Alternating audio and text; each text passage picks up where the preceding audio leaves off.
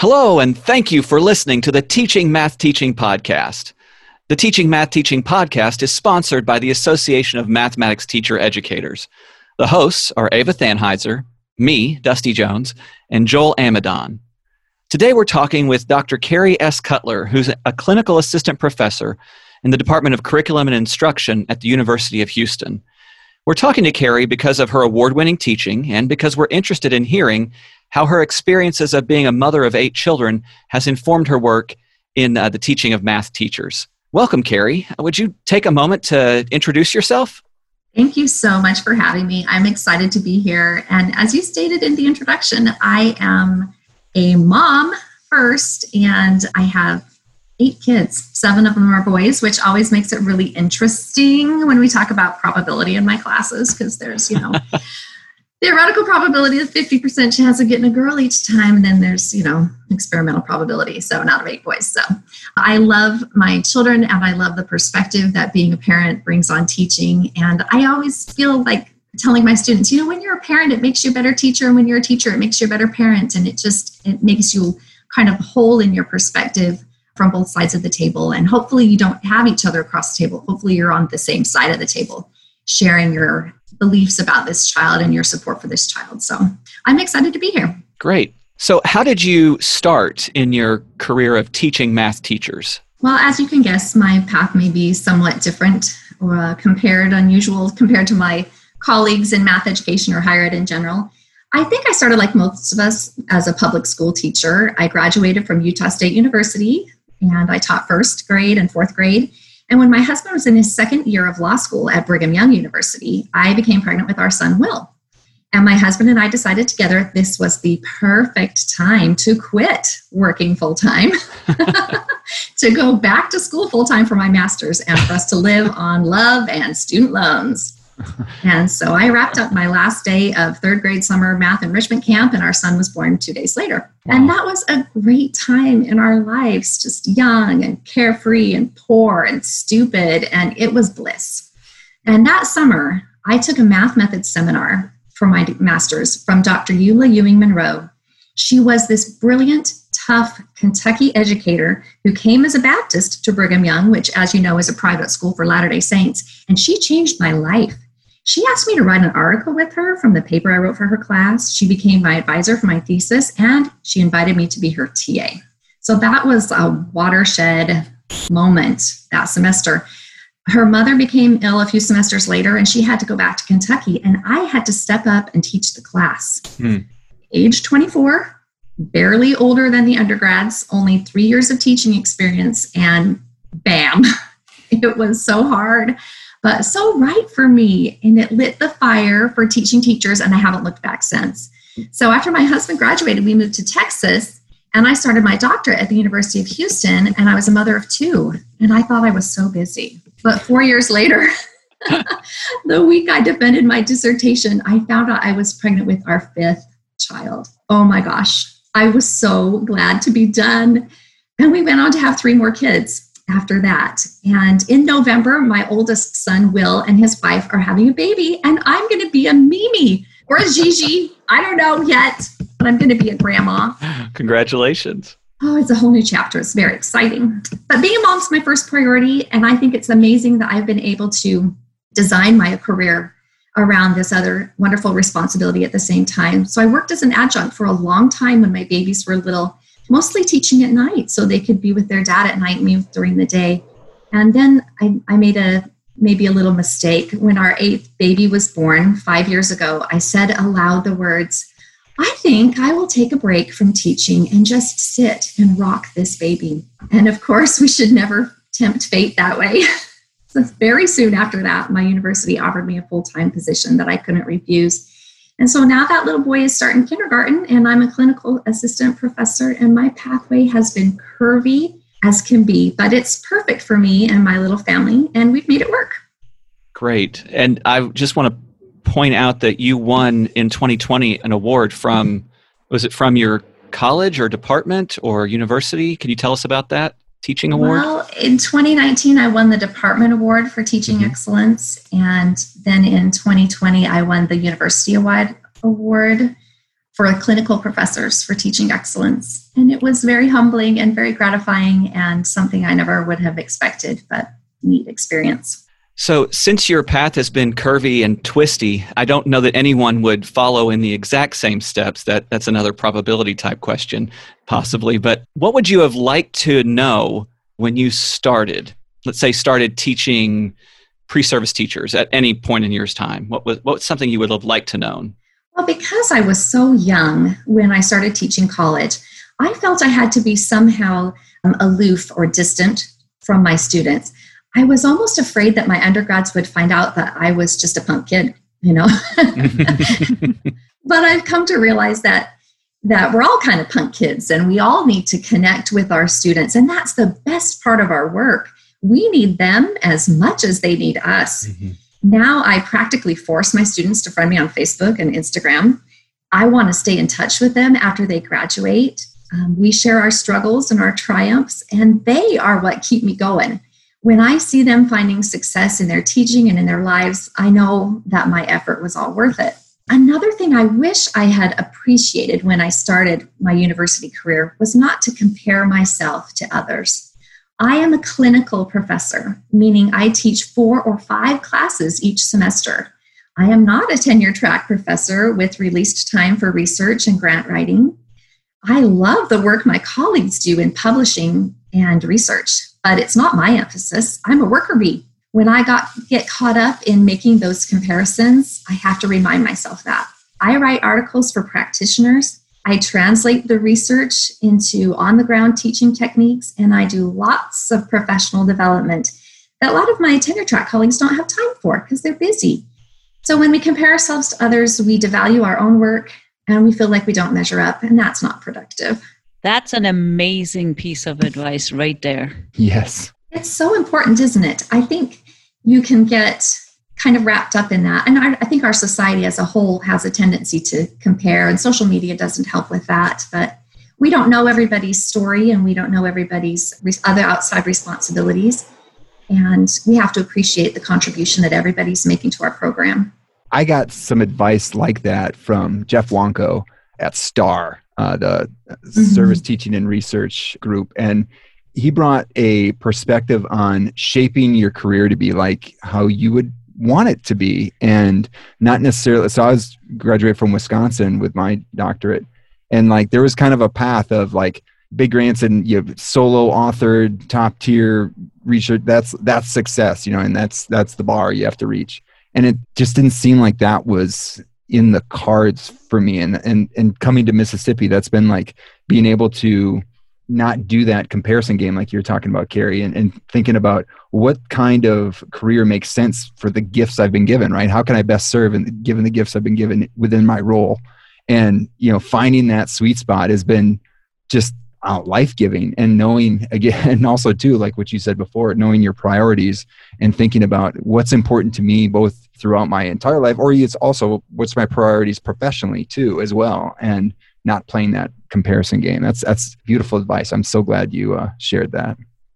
Thank you. And i think that helps us enjoy the journey that much more. Just enjoy the place where we're at and enjoy what we're doing now and not always be wishing we were doing something else or being someone else. So, Carrie, I want to ask you about a couple of things, and I'm having trouble kind of untangling uh, these two questions. So, I'll ask them together because I think they do work together. So, how has being a parent informed your teaching of math teachers? That's the first part. And then, can you tell us some about your book, which I love the title, so I'm going to say it out loud Math Positive Mindsets Growing a Child's Mind Without Losing Yours.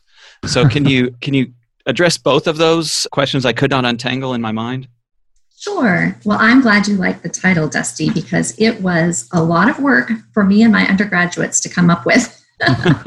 we worked on it for a whole semester. We really wanted it to catch the spirit of, you know, positivity, but also validating parents and some teachers' feelings of frustration. Because truly, some adults have genuine mathematics anxiety. It's a real thing. And just saying, oh, no, no, math is easy, just doesn't help the conversation. So I wanted to write a book that could be read by my friends, my friends that I saw in the grocery store that when I told them I was teaching math were just, oh, panicked about it. Oh, I never understood fractions, or how can a letter be a number? You know, all that math anxiety yeah. just it bubbles up so quickly. So I wanted to write something that was really accessible that parents could read. And boy, it's needed so much right now, isn't it? In this time of every parent a teacher. Sure. And that teachers could read. Because as you all know, when you teach teachers how to teach math, you have to start with where they're at. And some of them have that anxiety as well. And some of them will say things like, well, when I was in second grade, my teacher told me I was really a better writer than I was at math. this is 20 years ago, and it's still kind of churning around for them. So the, the book is probably about 50 50, 50% for teachers with teaching tips and um, uh, reminders about things they learned when they got their degree, but they didn't have hooks to hang them on yet.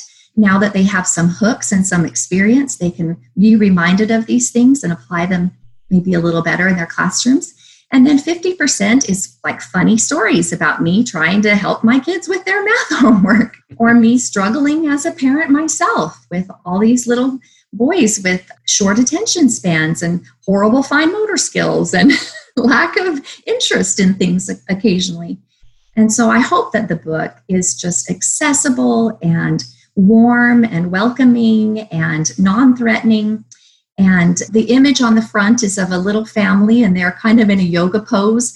And that just kind of signifies that it, there's a little feeling of Zen in the book and a little feeling of funny and, and hmm. humor and wisdom.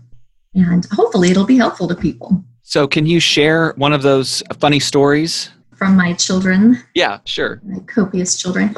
Well, one of my children is a particularly out of the rectangular prism thinker. And he's my 17 year old now, and he's absolutely lovely. But when he was a young boy, he really was quite a little turkey. And sitting down to do homework with him was was a real challenge. And I remember one time I told him, I'm going to do everything they say not to do in parenting books, and I'm going to bribe you to do this math worksheet you have to do. And I put a little cup of chocolate chips by his paper, and I walked away. And I said, when, when you get done with the line, you can eat a chocolate chip. And I left. And when I came back, he had not used the chocolate chip for a snack. He had written out the word done, exclamation point, with the chocolate chips. and I thought, you know, kids are hilarious. They're funny, they're fun, they're interested about math. They don't need a worksheet to learn math, they need interesting things to do. And I don't know, he taught me a good lesson that day about you know encouragement in math. And what does it look like? Do we have to bribe kids to do math? Of course we don't. Do we have to keep math light and playful and fun? Yes we do. So he taught me that lesson that day. So can you give us a, a glimpse into your teaching schedule for this coming semester? Like what classes are you teaching? And given the current uh, setting that we're in uh, you and i are both in texas and, and the pandemic's still here right now. So what does the modality look like and what, what are the topics well, at the University of Houston, our students have a, a full year of student teaching experience. They are in this, this elementary school classrooms for a full year.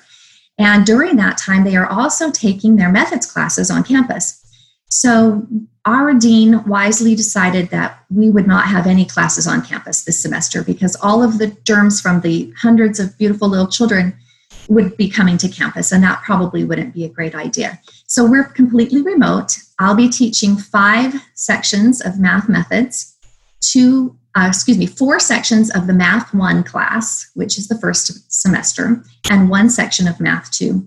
And the really cool thing about our program also is that I get to have my students for a whole year. So we get to know each other really well. Nice. And I am excited about that. So I haven't met these this Math 1 class yet, but I can't wait to meet them. I've already emailed with them, and boy, they've emailed back with a lot of great questions and, and helped me find errors in my Blackboard and, and links that have gone bad since I last used them. And I appreciate that. And I always say, Oh, thank you so much. I am so glad that you caught that, and I'll fix it right now. And I want them to feel like, you know, we're all in this together. I'm I'm learning as they are for sure. And it's not the ideal way that I like to teach. I'm super hands on and I push around a cart that gets me made fun of in my building. full of math manipulatives. and so teaching without that has been, will be a little bit of a different uh, experience, but I hope that it will still be as rich for the students. Yeah, we have several manipulative cart people mm-hmm. around where I'm at, but we I don't make fun of them because I know that's that's a good thing to do. Uh, do you know what I've noticed? The language arts people always say, "Ooh, what's that? What do you do with that?" They're they're not afraid to ask, and that makes uh-huh. me happy. I have three kids, and I think I'm busy. You've got you know more than twice as many as me. How do you get things done? I'm talking like in general, but I mean maybe specifically. Like, do you have specific routines or things that you use to help manage your day and do your best as a teacher and as a parent? Well, I am super driven. I think I might be a bit of a workaholic. I don't like to sit still. I don't like to not be working. So I have to have some self discipline in that area with all of my kids that are home right now. I just have six at home now. And having a routine is really important. My children went back to school last Wednesday, and we are just starting to get into a routine. I have a spreadsheet that has the daily Zoom meeting links for every kid, and it's by the child in one spreadsheet and by the hour in another spreadsheet. So I can quickly see where everybody needs to be. And um, setting up the spaces has been really good so that everybody has their own space. There's no sharing of any technology in our house right now, which I know is a great blessing and a huge equity issue in education right now. We aren't sharing any devices. Everybody's responsible for their own device to make sure it's charged and they keep it where it needs to be and they're ready to go. And having that routine has been helpful. Now, I will start teaching my courses on Monday. So I have not yet figured out exactly how that's going to work. But lucky for me, I married the absolute perfect partner. and he he can almost read my mind about what I need and how to keep balance in our home. And he and I have worked out this kind of yin and yang relationship for 25 years. And that really helps. He's, he sees when I'm stressed and he turns into super dad and he takes the kids all day on a Saturday so I can really focus on my writing or grading or whatever. And I used to go into my office so I wouldn't snack all day, but now, of course, I'm home. So he takes the boys to the pool or riding bikes or exploring, exploring the back roads of Texas. And I found that I really need uninterrupted time to really knock down my to do list. And little bits of time aren't as productive for me. So he knows that and he makes that large block of time possible by carving it out. And you know what? He always tells me that he loves it. He tells me he loves that time with the boys. He doesn't give me a guilt trip. So it's a great system. Probably not really that equitable, but it works for me. So where do you find some resources? I know I know you make some of your own and we, you know, we kind of build up our own repertoires as we go through there. But where where do you go when you're looking for stuff online? What's some of your first stops? Well, I have had to become a bit more of an expert on this because last fall I wrote a proposal for a grant to do open education resources for my classes along with a few of my colleagues. So we have really had to now really ramp it up, and it was perfect timing. And I love finding new resources online, and I do it all the time. And last year, fortuitously, with the pandemic, limiting access to face to face PD and resources that were more traditional, I just somehow initiated a new assignment for my undergraduate elementary methods classes. And I call it the Personal Professional Development Plan. I told my students that even though we have two semesters of methods together, it's not nearly enough time to learn all they need to know or could know about teaching math. And it's like I'm giving them a highlights reel when they, they really need the full game because it's so good. They need to watch it all. So they simply had to keep learning. So we gave this assignment, and the assignment is to find something like 10 people to follow on social media who are mathematics influencers five blogs to follow and sign up for. They have to watch a webinar and listen to a podcast, and they have to join NCTM and sign up for my NCTM. And they work on it all semester and they get comfortable with PD that fits their needs. And it came at a great time. And now I'm the beneficiary of reading through all of their assignments and finding even more resources that I didn't direct them to, that I didn't know about. And they're so savvy about online. I find they're teaching me find those resources. I love that. There's enough syllabus staring that happens right now. You know, you're thinking like trying to create the perfect syllabus or perfect arrangement of readings, and you know, like it's not. You have to remind yourself that hey, they're not going to be done after this class you know that they you have to give them like just exactly what you're doing here a path to pursue after this class to continue to develop. Because again we're always we're continuing to learn as well.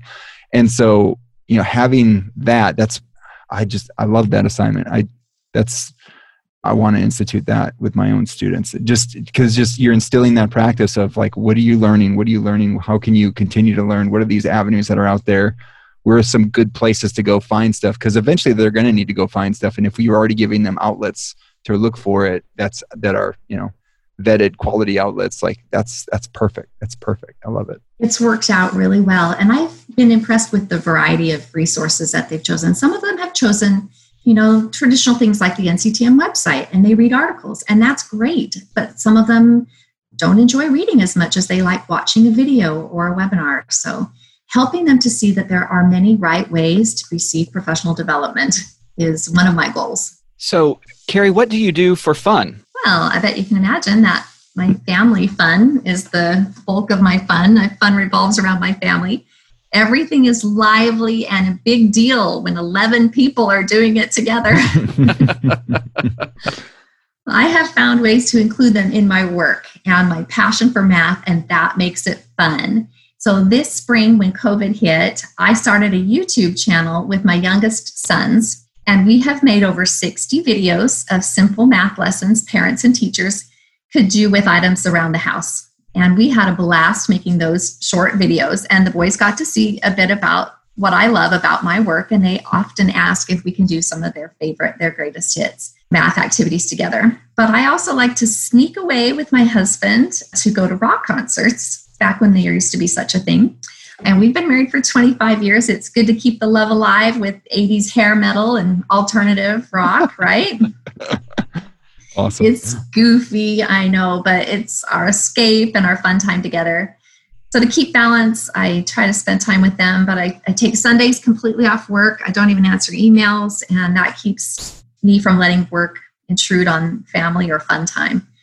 The balance is it's a real challenge for everybody, but I think when you give yourself a chance to just breathe and take stock of your of your work and of your other responsibilities and you have grace with yourself, forgive yourself when you are erring on one side or the other, uh, you can get it all back in the flow. So we'll put your YouTube channel uh, in the show notes. Can you tell us what the your YouTube channel name is? It's Carrie Cutler. All right. My voice tried to get me to come up with something really clever, but there's every math pun that's ever been made has been made. And we have had to start. I, no math puns rule at our house. okay. so I'm going to let Ava and Joel ask a final question here. So maybe less a question and more a comment. But as I was listening to you talk, there's a few things I took from that. One is that I would also like to stay in touch with my students more and i haven't really figured out how to do that yet especially since i get them very very early when they're doing their prerequisite courses and it'd be kind of fun to see what happens.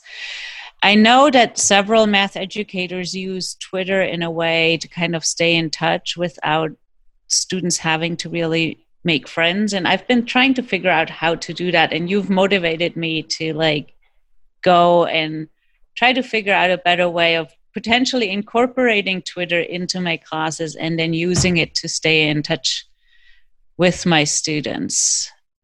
I think that sounds great, Ava. And this semester, I'm going to try to use Twitter even more during my classes since we're virtual.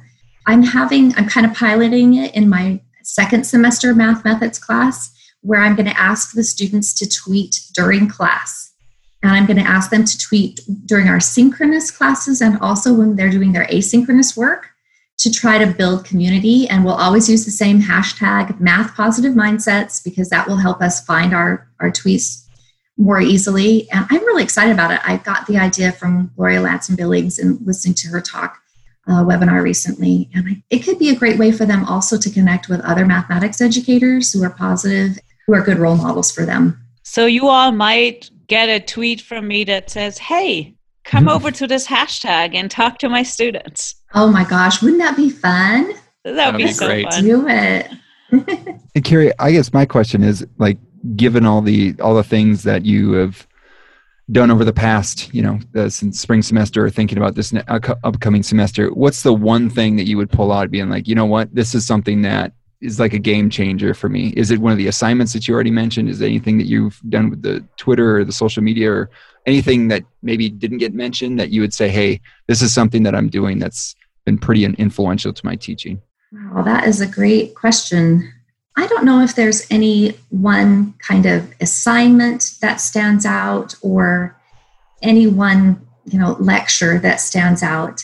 But something that I have come to really appreciate about my work is that the University of Houston is very diverse. It's a Hispanic and an Asian serving institution, and my classes are around 60% first generation college students. And I love those students. They're so eager to learn, they're hungry for success and to lift their families. And when I applied for that university wide teaching award, I had to gather letters of recommendation from former and current students. And when I received those letters back, I was really struck and humbled by their kind words and how they were applying what they'd learned in my classes. And that connection was so important. Let me just tell you what one, one of my students said. I cut it and pasted it so I could read it to you guys. I thought you'd like it. She said, At a time when it is more important than ever for young women to see a powerful woman having a personal and professional life, I was blessed to have the honor of being a student of Dr. Cutler's. Unknown to her, she is an inspiration to many of her female students, myself included. I truly feel that this balance of work and family, which she generously shares with us, helps her to more deeply connect with her students. She nurtured us with encouragement when we didn't even know we needed it and gave us grace when the load was heavy. That I think is just so meaningful. Every semester, I have my Math 2 students write a letter to a former teacher to tell them, I'm going to be a teacher, and part of it's because of you. We don't tell teachers thank you enough, especially if we work with little children. Little children don't ever think to say thank you. so, for us to reach out to a former teacher in gratitude and to let them know that they had an impact on us and our future is, to me, really important. That's one of my favorite assignments, and I don't grade it without taking off my mascara first. I always cry. That comment would probably keep me going for a decade, I think, if I if I saw something like that. I have it printed out and it is stuck to my computer at work. Beautiful. Well, thank you so much, Carrie, for joining us. We're, I'm going to make sure that people can look in the show notes and see links to your YouTube channel, your uh, website, and also your book, Math Positive Mindsets How to Grow a Child's Mind Without Losing Yours. I just wanted to say that title again. I really like it. Thank you so much. I had a great time talking with y'all. I hope you have a math positive year. thanks. And thanks again for listening to the Teaching Math Teaching podcast. Uh, be sure to subscribe to the podcast. We hope that you're able to implement something you just heard and take an opportunity to interact with other math teacher educators.